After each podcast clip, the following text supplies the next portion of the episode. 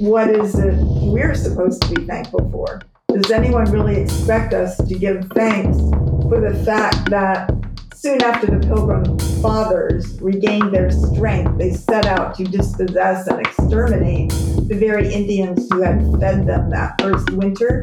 You're listening to Reparations in Action here on Black Power 96.3.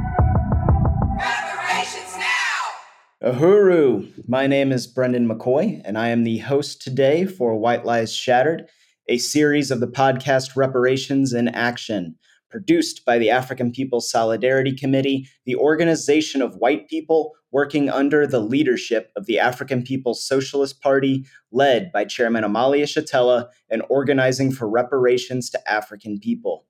Reparations in Action is honored to be broadcast on Black Power 96.3 FM whose studios are in the Uhuru House in St. Petersburg, Florida. Black Power 96 Radio works not just to explain the world, but to change it. You can get the app for Black Power 96 on Google Play or the Apple App Store and listen wherever you are located. Reparations in Action stands in solidarity with the right of all oppressed and colonized people to gain their independence and exercise self determination including the Palestinian people and African and indigenous people inside the borders of the US and around the world. We believe reparations to African people is one of the most important questions of our times and is one that demands action on the part of European or white people.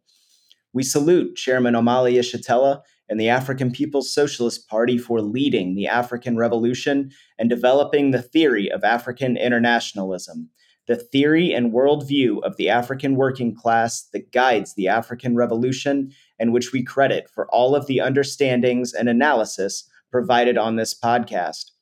This week, we look at the truth about the colonial holiday of Thanksgiving as a celebration of stolen land of the indigenous people built on the stolen labor of kidnapped African people. Colonialism inside the US is the model for the colonial Israeli state and the oppression of the Palestinian people. With me today is Penny Hess, chair of the African People's Solidarity Committee, and Jesse Nevel, the chair of the Uhuru Solidarity Movement. Uhuru, comrades Penny and Jesse. Glad you could join me. So, uh, okay, uh, Chairwoman Penny, would you would you like to start us off here? Yes, Uhuru, and welcome to everybody who's listening to this podcast. And, uh, you know, I want to join you, Brendan, in saluting Chairman Omali Yeshitela, who has fought for the liberation of Africa and African people everywhere uh, for more than 60 years, who has, who has fought to realize the liberation of African people and oppressed and colonized peoples around the world. And I also want to unite with you that reparations is one of the most significant and critical issues of our times because it really gets to the core of how this system and this country is built through the stolen labor and, and stolen land of African and yeah. indigenous people. And reparations is simply return of what is owed, right? What what is due. It is not a favor or anything else like that. And today we're going to be talking about this U.S. celebration of genocide and colonialism that's called Thanksgiving, and it's sort of the beginning of these holidays, these colonial holidays in which you're supposed to eat massive amounts of food and spend massive amounts of money on right on different kinds of gifts and that kind of thing um, you know, to to just while sitting on on the bodies of indigenous and African people. And I do want to to give an update on the powerful anti-colonial struggle being waged by and intensified by the Palestinian people who have fought for their liberation since 1947 and who have been in this current struggle since in particular since October 7th. Right of this year, just this uprising of powerful resistance. But we do know that that the conditions, just like African people here, um, that that they face is brutal murder, suffering, you know, just every kind of every kind of indignity of, of the colonial existence every single day, Yeah. every day. So currently, as we record this program today on November 31st, 2023, at least 15,000 Palestinian people have been murdered by the colonial state of Israel since October 7th, um, including at least 6,500 children, with at least 7,000 more people missing or unaccounted for. So the numbers are far greater than, than what have been, are being put out. Yeah. And I, I was reading that at least 100,000 buildings just in northern Gaza have been destroyed, and millions of Palestinian people are being bombed, and most have no housing, no access to food, clean water, or sanitation of any kind. And the people are on the verge of, of just facing massive outbreaks of infectious disease that would ultimately kill more than than the bombs and Yeah. you know this is why the whole question of genocide has to be raised in terms of the conditions of of the Palestinian people.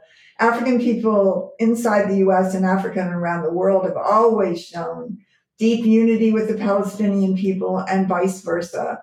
There is a, a famous photo of a wall in occupied Palestine where the face of George Floyd has been painted, and it's really moving and, and beautiful to see, and, and just a symbol of this deep unity that's very long standing of African and, and indigenous people. That's something that Malcolm X talked about. In fact, Malcolm X visited Gaza right before he was murdered, and we'll talk about that a little bit later. But currently, the question of Palestine, the resistance, this is the burning question on the front lines of the anti colonial struggle of the world today, due to the fierce resistance of Palestinian people that we see. And three years ago, the entire world had its eyes on African people here in the US based on the powerful African resistance to the brutal colonial police murder of George Floyd. Today, the Palestinian people are on the front lines of colonialism. For African people and Palestinian people, the, the, the colonial oppression, the reality of colonialism, the brutality and violence of it goes on every single day. Uhuru, and and I believe you prepared a clip to kind of provide some more context on it. Uh, this is uh, Nancy Mansour, uh, co-founder of the organization Existence is Resistance and executive director of Eyewitness Palestine. And this is this is her speaking at the Black People's March in the White House this this year on uh, November fourth. Want to say. I could talk about my personal experience. Every Palestinian has a story. But I made a few bullet points so I don't go off. I want to just say on October 7th, our Palestinian brothers and sisters broke out of a prison called Gaza that they have put them in for 20 years under siege.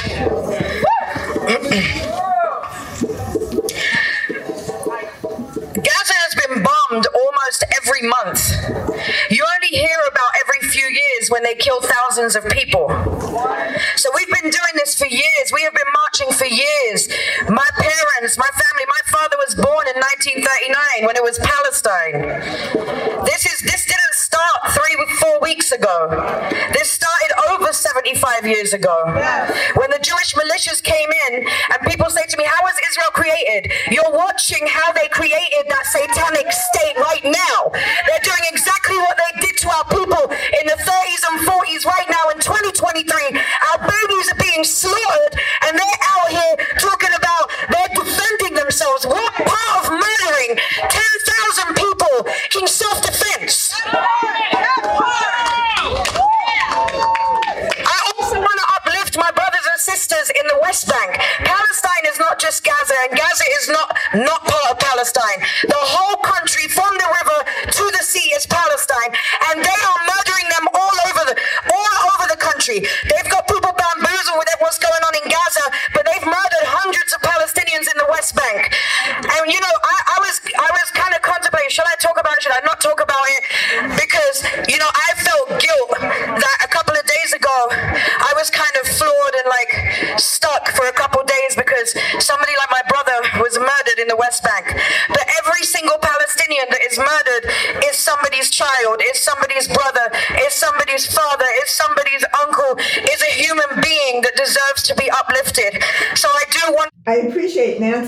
powerful statement, and I unite that the U.S. backed colonial state of Israel is actively carrying out genocide against the Palestinian people.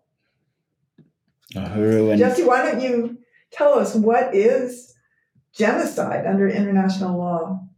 Definitely. Uh, first of all, I really appreciate being able to participate in this important discussion on reparations in action.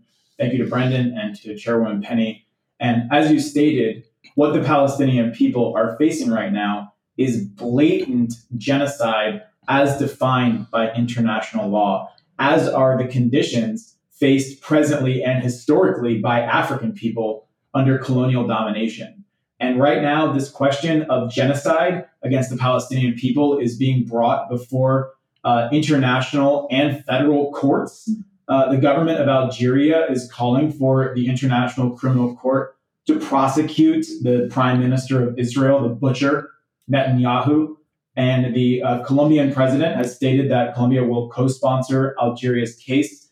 Three Palestinian rights organizations have filed a lawsuit with the International Criminal Court urging the body to investigate Israel for apartheid as well as genocide and to issue arrest warrants for the leaders of the Zionist entity.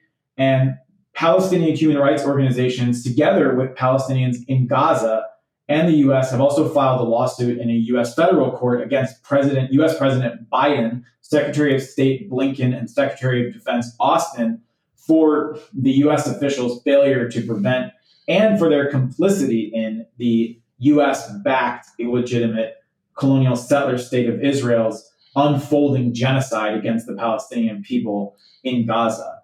And uh, you know, we we know from the history and, and teachings of Chairman Omali Yeshitela that this definition of genocide in the United Nations Convention on the Prevention and Punishment of the Crime of Genocide was something that was created by Raphael Lemkin in 19 late uh, late 1940s, I think 1946, and then it was it was uh, officially ratified in 1948.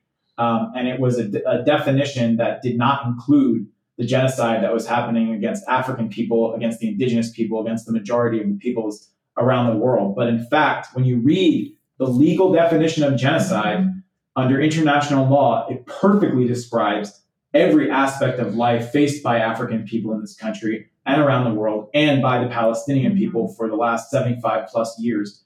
Article 2 of the convention defines genocide as, quote, any of the following acts committed with intent to destroy in whole or in part a national, ethnic, racial, or religious group, such as A, killing members of the group, B, causing serious bodily or mental harm to members of the group, C, deliberately inflicting on the group conditions of life calculated to bring about its physical destruction in whole or in part. D, imposing measures intended to prevent births within the group.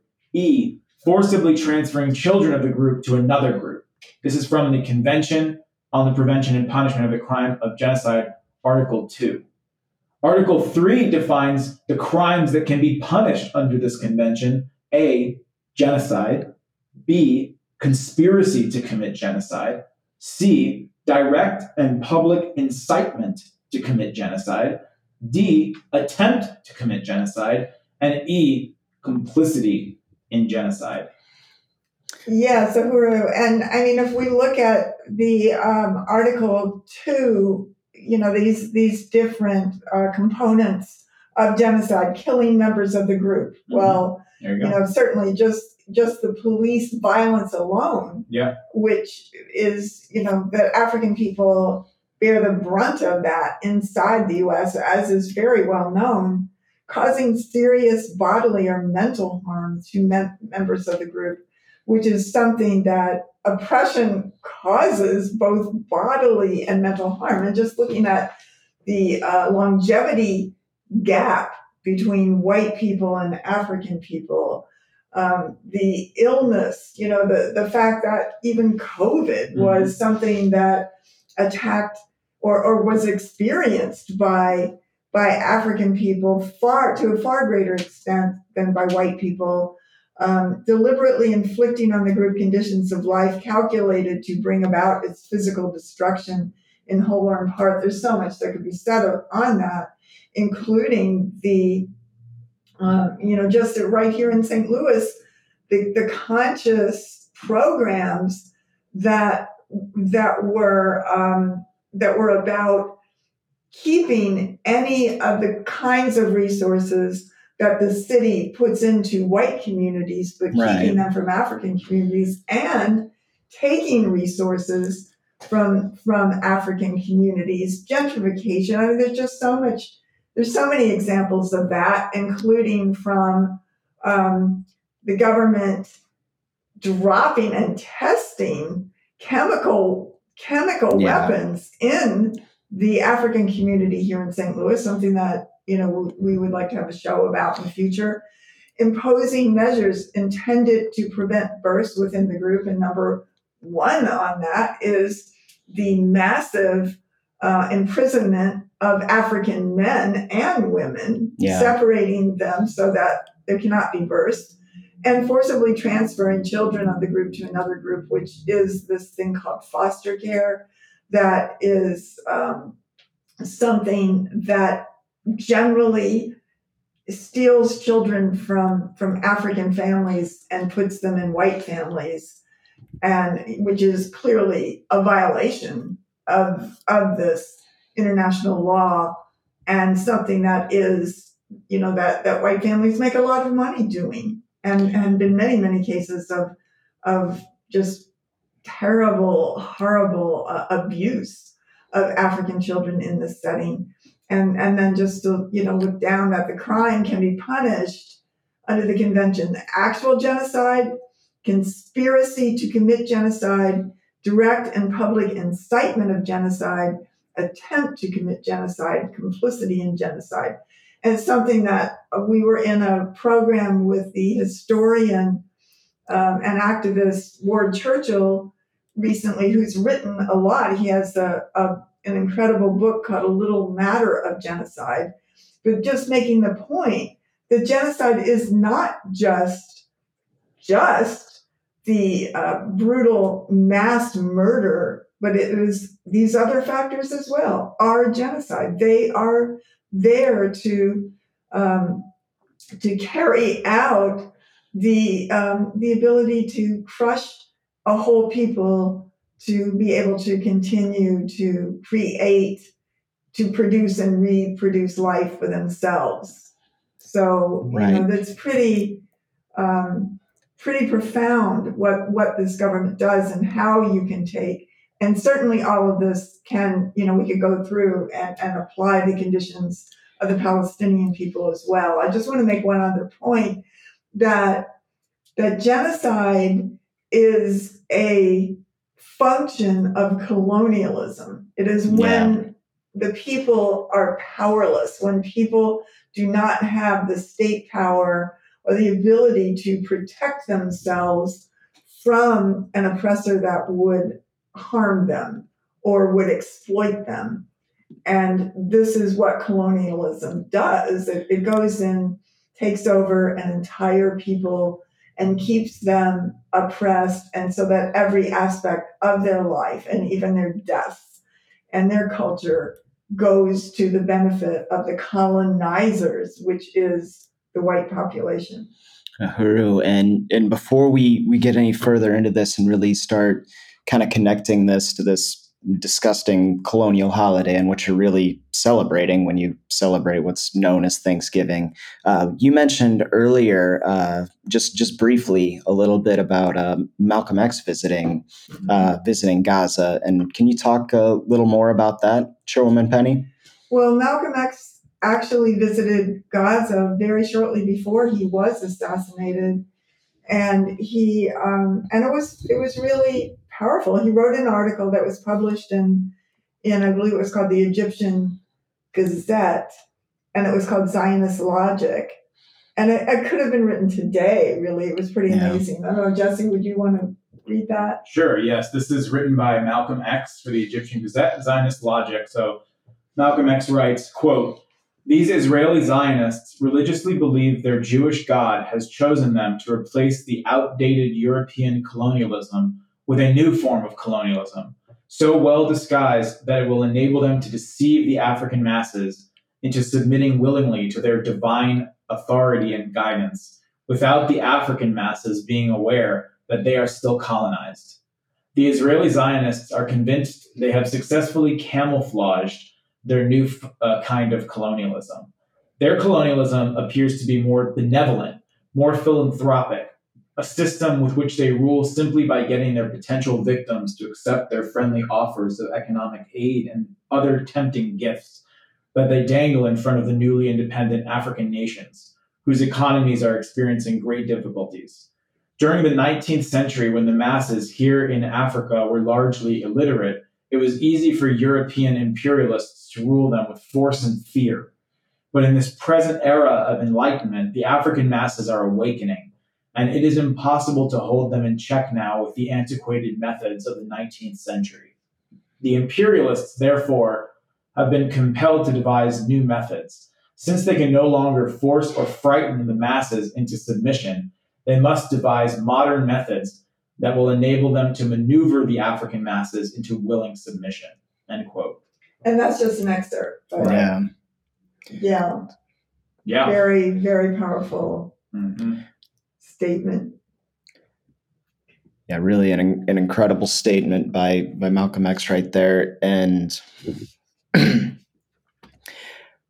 so yeah, so just to say that that was a powerful statement, and I think that we're here talking to, in particular, to other white people about how we relate to this. And it is really important that we don't walk over the bodies of colonized African indigenous people right here in the US to get to Palestine. Right, exactly. Which is something that we tend to do. You know, that we find something um, an example of colonial oppression 5,000, 10,000 miles from where we are. Right. And here are African people being killed or starved to death or, you know, just amassed into prison um, day after day after day. And we say nothing. We, we walk right by it. We don't see it. And that, again, that African, indigenous, and Palestinian people have a deep historical unity based on the same colonial conditions. And again, just understanding this that the question of genocide, genocide happens as a function of colonialism when a whole people are occupied at gunpoint and have no power to protect themselves and no resources to um, to to protect their own people to protect their own culture and their own civilization. So, yeah, we see that African people colonized inside this country and Palestinian people, again, have a long and powerful history of unity. The best way that we can support the people of occupied Palestine inside the US is to join in solidarity with the African liberation movement right here. And I think that that's that's really important to see and to see that you know this statement that we just saw by malcolm x first of all that was very shortly before he was assassinated yeah, yeah. Um, the fact it was part of what he talked about um, internationalizing the struggle of african people you know inside the borders of the us and, and around the world so that it became known basically as an anti-colonial struggle is, is basically what, what he was saying. And that was something that was that everyone in the world was concerned about and aware of. And this is certainly something that the African People's Socialist Party and Chairman Omali Yeshitela have taken up the mantle mm-hmm. for the last more than 50 years in the um, work of the African People's Socialist Party is internationalizing this struggle. Yeah, and that's why the African People's Socialist Party is under attack by the state right, right now. Exactly. Absolutely. I think the the point that you just made, Chairman Penny, that the best thing that we can do as white people to support the people of occupied Palestine is to join in solidarity with the African liberation movement. That is such an essential point for any white person to understand who's out there, who's experiencing moral outrage and revulsion at what we're seeing the state of Israel doing to the Palestinian people, that we don't walk over the Palestine on which we occupy, the Palestine, the stolen occupied land where we are as colonial settlers, that is built on the, the enslavement of African people. And like Chairman Omali Yeshitela has said, that contained in the particular contradiction exploding right now in the Gaza Strip is the universal contradiction of colonialism. Mm-hmm. And right. resting at the heart of that, at the center of that, the foundation of that is the oppression and of, of African people, the oppression and colonial domination of African people. So therefore, the only way out, the only way to true peace, there can't be peace unless colonialism is gone, unless colonialism is overturned. There won't be peace for anybody on the planet Earth, including for the Palestinians, unless colonialism is destroyed. And that is only going to happen under the leadership of the African Revolution, on whose backs the entire colonial mode of production rests. That's why uh, Chairman Omali Yeshitela has famously stated that the road to socialism is painted black. Absolutely. That, you know, the leadership of the African working class, the true workers of the world, carries on its shoulders the emancipation of all of the colonized and oppressed peoples of the world who are engaged in a united struggle to free themselves from colonial oppression and domination. And yes. And we're going to see it. We have a clip here of Malcolm X speaking on African, and he mentions the Arab people. That's right. The, the oppression of the Arab people among that. And it's a, it's a powerful, well known statement. I believe it could have, it was a discussion or a press conference of Malcolm X in the ni- early 1960s. Uhuru will go ahead and play that clip. The difference now uh, in the direction that the uh, struggle is taking from that from the direction that the struggle has been going in in the past, there are many uh, of our people who are thinking more deeply and more broadly and are beginning to see the importance of lifting it uh, out of the national context or out of the domestic context or beyond the jurisdiction of the United States government. And the only way this can be done is by internationalizing the problem and, and putting it uh, at a level where it can be taken into the United Nations. And then all of the other independent nations on this earth can involve themselves in our struggle and support us. And uh, the only way by which this can be done, instead of it being called civil rights in the future, we're going to have to label it a human rights struggle or the struggle for human rights.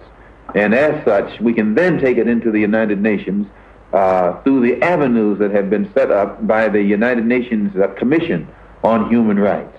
Uh, we can take the our problem before the United Nations in the same uh, manner that the problem of South Africa, Angola, Mozambique, Hungary, the Arab refugee problem, it, it becomes a world problem.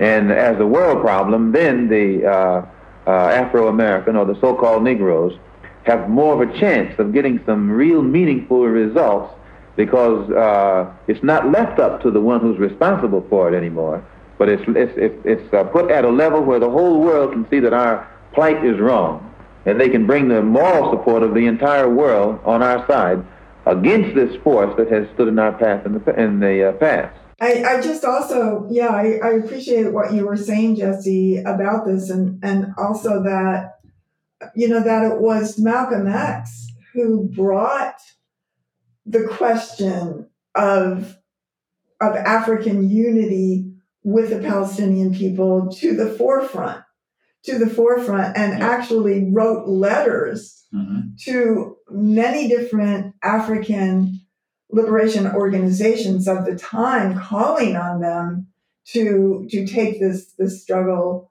uh, publicly. And you know who brought this? Who, who brought this even you know forcing it upon the white left of the time?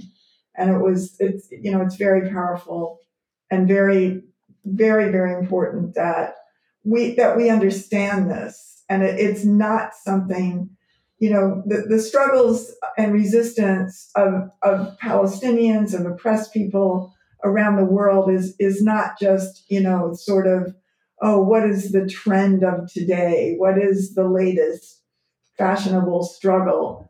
this these are these are conditions that go on every single day and the thing that calls on on white people to be forced to to see it is when the resistance is very very heightened but the resistance has many forms Mhm. including the work of the african people's socialist party which is there which has been working every single day for more than than 50 years 52 years to um, to to fight for the liberation of Africa and African people, and to put out these conditions, and to build all of the powerful relationships with any other oppressed and colonized people on the planet Earth, um, in unity with them and as one, as one, as one struggle, and they also enable white people to to play a role by being organized under the leadership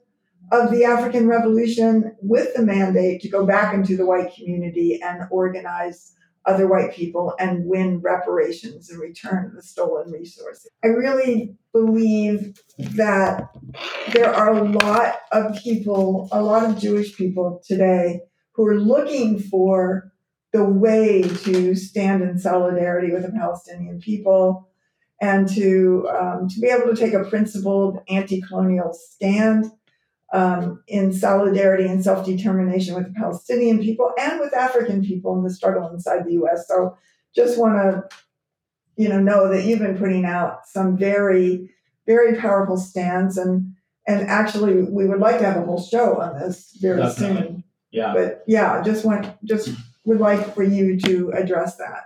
Definitely, I appreciate that. Uh, I I agree with you that it's it's been really important to see many many thousands of other Jewish people like myself who have been coming out in this recent period since October seventh to take a public stand in solidarity with the Palestinian people, and in some cases even you know occupying Capitol buildings and and taking a stand to say a slogan that was actually popularized by the African People's Solidarity Committee decades ago, which is no more genocide in our name.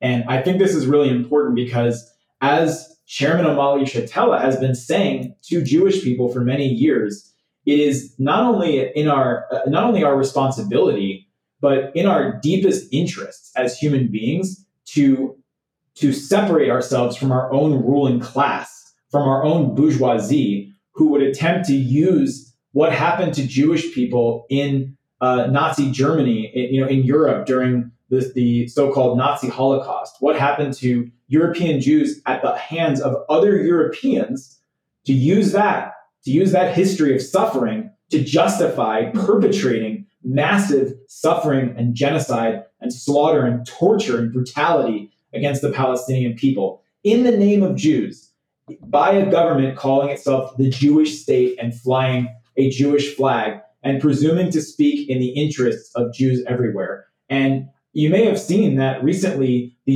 US Congress actually passed a resolution which had the support of every single Yeah. person in the US House of Representatives from both parties except for two, one of them being uh, Rashida Tlaib, who is the only Palestinian in the US House. And one of the things, so this was a, a resolution condemning what they refer to as anti Semitism, and it equates any opposition to the state of Israel with anti Semitism.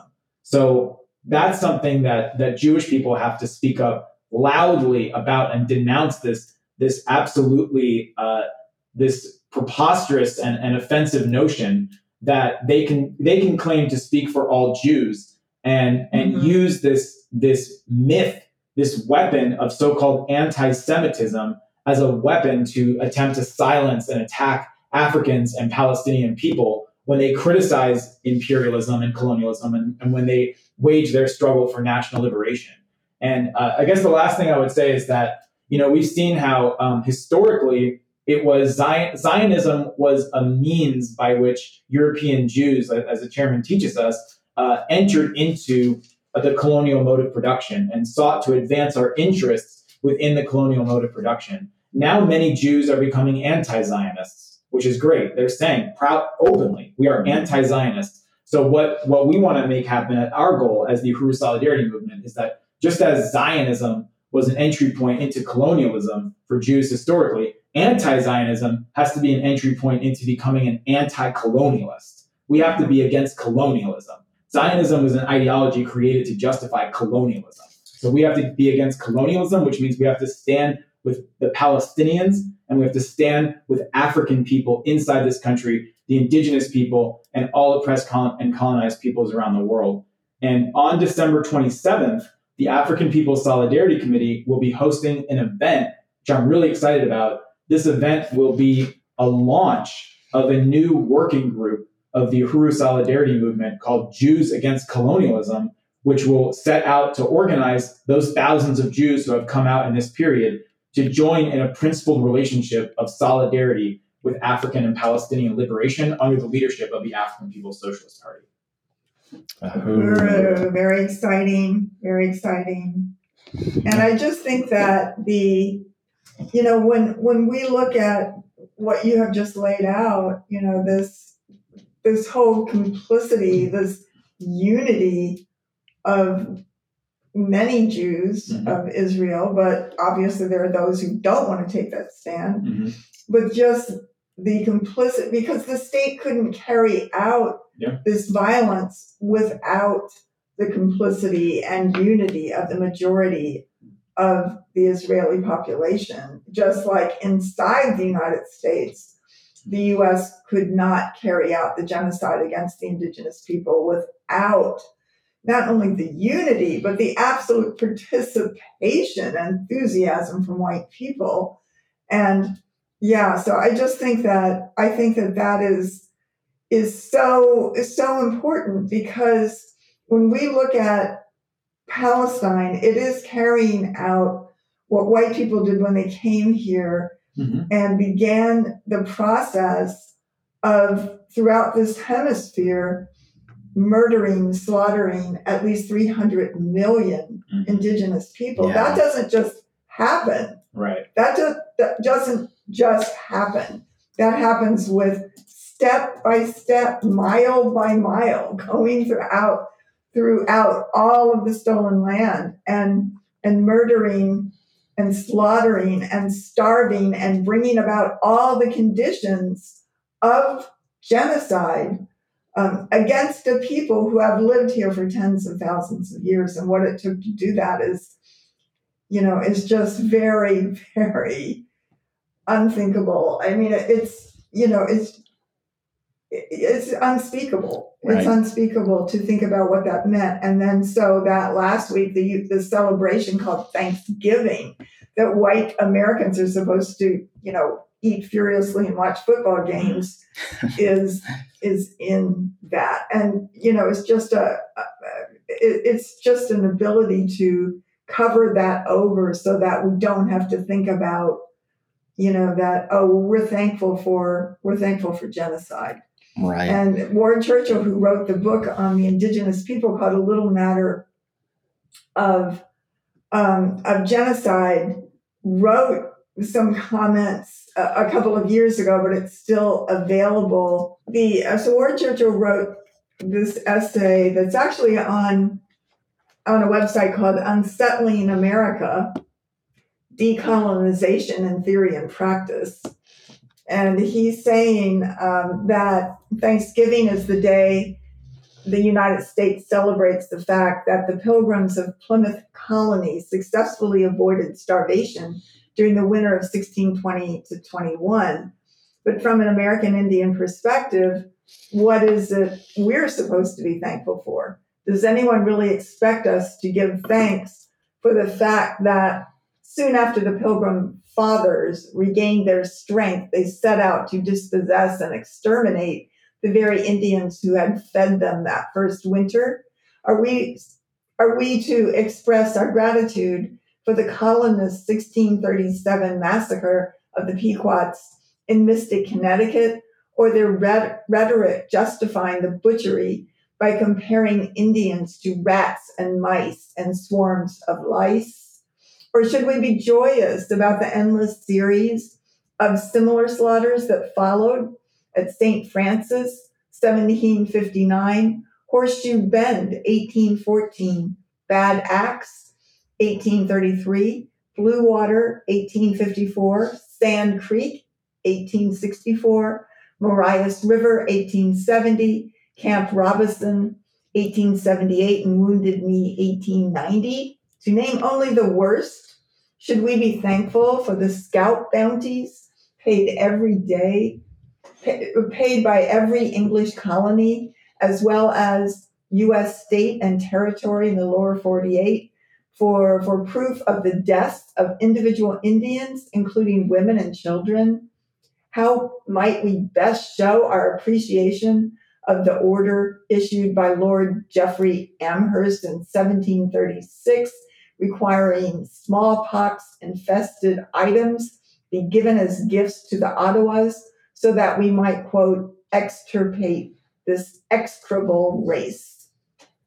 So this goes on. This is a this is a powerful um, essay that he has has given, but just to just to show some of the reality of this brutal um, genocide that white people were fully complicit in in carrying out um, against against indigenous people and in so many ways against the African people as well right. and people on the planet Earth.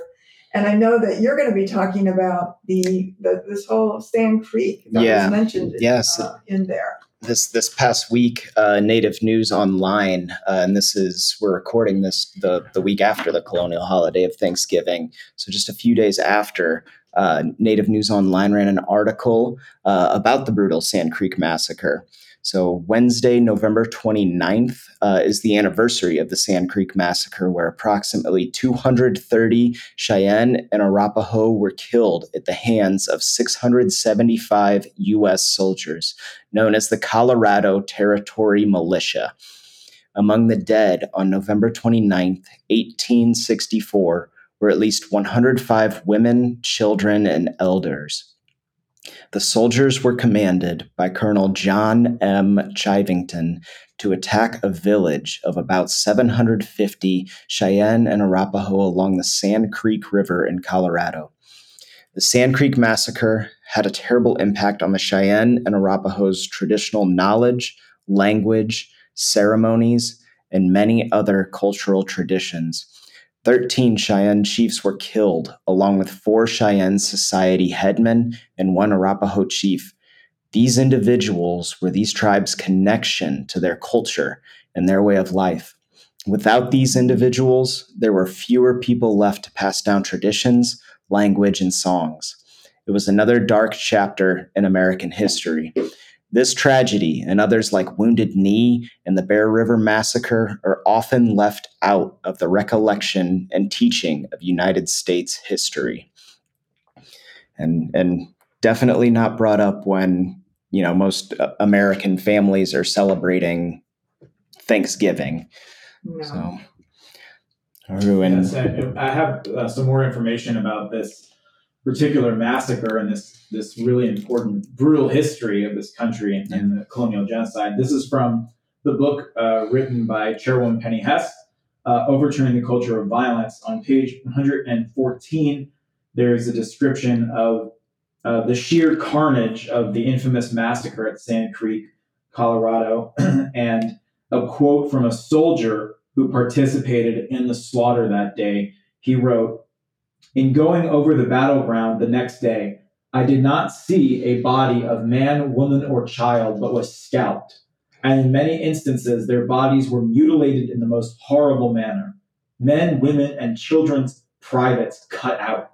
I heard one man say that he had cut the fingers off an Indian to get the rings on the hand.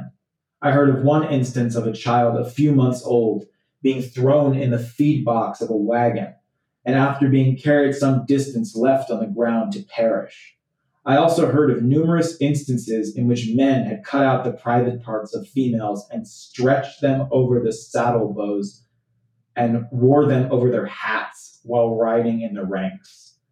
And another observer of this massacre wrote, All manner of depredations were inflicted on their persons. They were scalped, their brains knocked out, the men used their knives, ripped open women, clubbed little children, knocked them in the head with their guns, beat their brains out, mutilated their bodies in every sense of the word, worse mutilated than any I ever saw before. Children, two or three months old, all lying there from sucking infants up to warriors.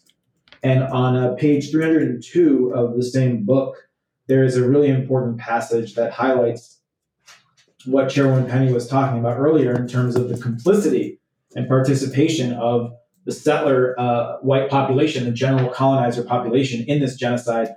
Says in American Holocaust, David Stannard tells us that following the malicious and genocidal U.S. massacre of indigenous men, women, children, and babies at Sand Creek, Colorado in 1864, led by Colonel John Chivington, quote, there was exultation in the land. Cheyenne scalps are getting as thick here now as toads in Egypt, joked the Rocky Mountain News. Everybody has got one and is anxious to get another to send east. A concerned senator, however, traveled from Washington to Colorado to confront Colorado's governor and the colonel openly on the matter. The senator invited the general public to a town hall meeting at the Denver Opera House to discuss the Sand Creek slaughter. Stannard tells us, quote, during the course of the discussion and debate, someone raised the question would it be best henceforward to try to, quote, civilize the Indians or simply to exterminate them? Whereupon the senator wrote in a letter to a friend, there suddenly arose such a shout as is never heard unless upon some battlefield, a shout almost loud enough to raise the roof of the opera house. Exterminate them, exterminate them. This anecdote, and this is Chairwoman Penny writing here, this anecdote is perhaps a good indicator of the popularity of genocide throughout American history. It informs us of the initiative taken by the general white populace in the annihilation of the indigenous people. Such enthusiasm for genocide is not just to be found in the dusty annals of our past, however. It continues on in the conditions inflicted upon African people today, conditions voted in by the majority of white people. After all, counterinsurgency is genocide carried out by the institutions of the state, the police, the prisons, the education and welfare systems. That is chilling, and that yes. is what we have to look at. We have to look at this true history. Yes. It didn't happen in spite of us, it happened with us. Yes. And it still continues to do it today. And the conditions of indigenous people today are the most impoverished inside the United States.